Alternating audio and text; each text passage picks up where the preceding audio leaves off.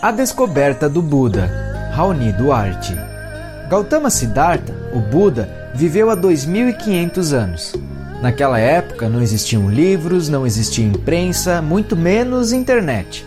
Então, para passar sua sabedoria, para ajudar os irmãos a acordarem, Buda utilizou os sutras como forma de comunicação. Sutra quer dizer fio, e este foi o seu trabalho: compilar o maior número de informações no menor número de palavras possível. Se a galera tem dificuldade em interpretar as detalhadas parábolas de Jesus, o Cristo cósmico, imagine para decifrar os sutras de Gautama.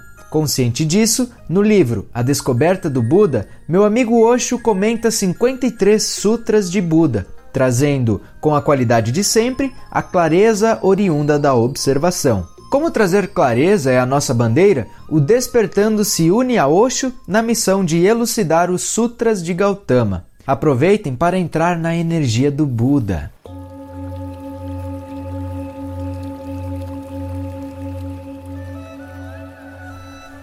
A descoberta do Buda, Sammasati, Sutra. Numa única palavra, tudo que é significativo está contido. Sammasati. Osho, Gautama, o Buda, não é o único Buda na história do mundo. Milhares de Budas vivem e já viveram no mundo, em diferentes partes do mundo. Eles podem não ser conhecidos como Budas, mas Buda simplesmente significa o desperto. A palavra Buda simplesmente quer dizer o desperto. Esse não era o nome dele. Seu nome era Gautama Siddhartha. Quando ele se tornou iluminado, aqueles que compreenderam sua iluminação começaram a chamá-lo de Gautama, o Buda. Mas a palavra Buda, de acordo também com Gautama, o Buda, é simplesmente inerente a todo ser humano. E não somente a todo ser humano, mas a todo ser vivo. É a qualidade intrínseca de todo mundo. Todo mundo tem direito, por nascimento, de tornar-se um Buda. Qualquer pessoa desperta, em qualquer lugar do mundo, tem o direito de ser chamado de Buda. Gautama, o Buda, é somente um dos milhões de Budas que aconteceram e que acontecerão. A única qualidade que o Buda tem no centro do seu ser é a observação, o testemunhar. Testemunhar é o todo da espiritualidade resumida numa única palavra: testemunhe que você não é o corpo. Testemunhe que você não é a mente e testemunhe que você é somente a testemunha. Apenas um espelho refletindo, sem nenhum julgamento, sem nenhuma apreciação, sem nenhuma condenação. Espelho puro. Eis o que o Buda é. Ser um Buda não é ser budista. O budista é um seguidor. O Buda sabe.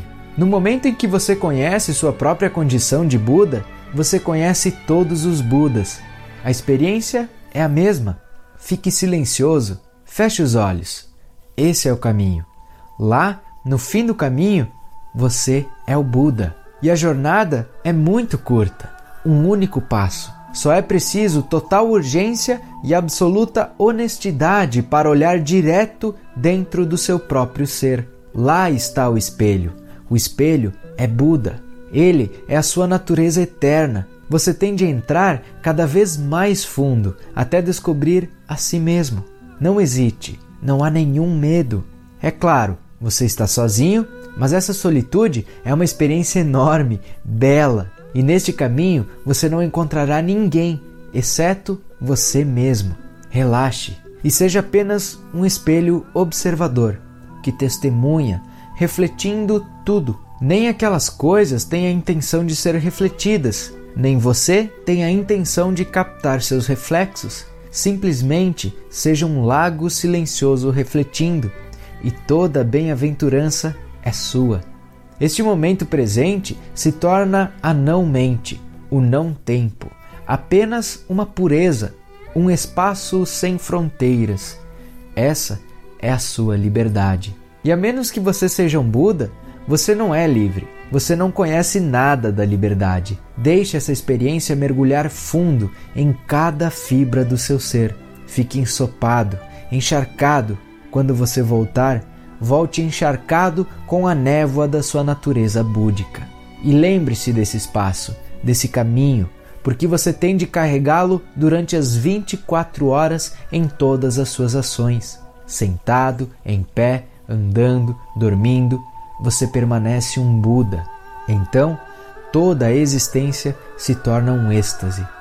Raoni Duarte. Não importa quando será dentro do eterno agora, não importa em qual planeta, não importa em qual galáxia, em algum momento da jornada você irá despertar, em algum momento se tornará um Buda. E dizer que um dia você se tornará um Buda é apenas uma forma de expressão, pois, na verdade, você já é um Buda. Estar desperto é o seu estado natural. E estar desperto é se tornar o observador, é se colocar no seu devido lugar. Em última instância, nós não existimos. Quem existe é Ele, o todo se manifestando através de nós. E isso corresponde a dizer que nada é feito por nós, e sim através de nós. Nós somos apenas o canal, nós somos o meio. E é por isso que Gautama bateu tanto na tecla de que nós somos o observador, de que nós somos a testemunha, aquele que testemunha Deus se manifestar. Então, enquanto você se achar alguém diferente do todo, diferente de Deus, quer dizer que estará identificado com o seu eu egóico, o eu que se acha inferior, que se acha menor, que se acha tudo menos Deus. Desde crianças, nós somos doutrinados a querermos ser alguém na vida, a nos tornarmos alguém vitorioso, quando, na verdade, o simples desejo de se tornar alguém já demonstra uma total incompreensão em relação à dinâmica da existência.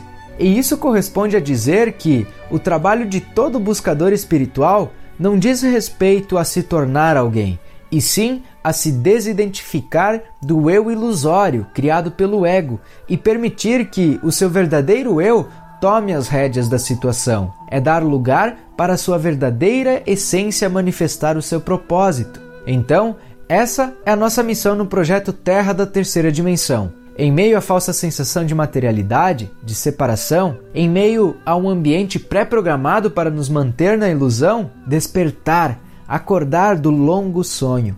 Esqueça tudo o que falaram sobre quem você é. Esqueça tudo o que falaram sobre quem você deve ser. Descubra por si só. Mergulhe de cabeça para dentro de si e não meça esforços para chegar até o fim. Não desista no primeiro obstáculo, muito menos no mais alto. Eles existem porque você os criou e somente você tem a chave para transcendê-los. Se livre de todas as barreiras mentais de todas as crenças que o mantêm preso na ilusão de que você está separado da fonte, e eis a mágica, eis o Buda.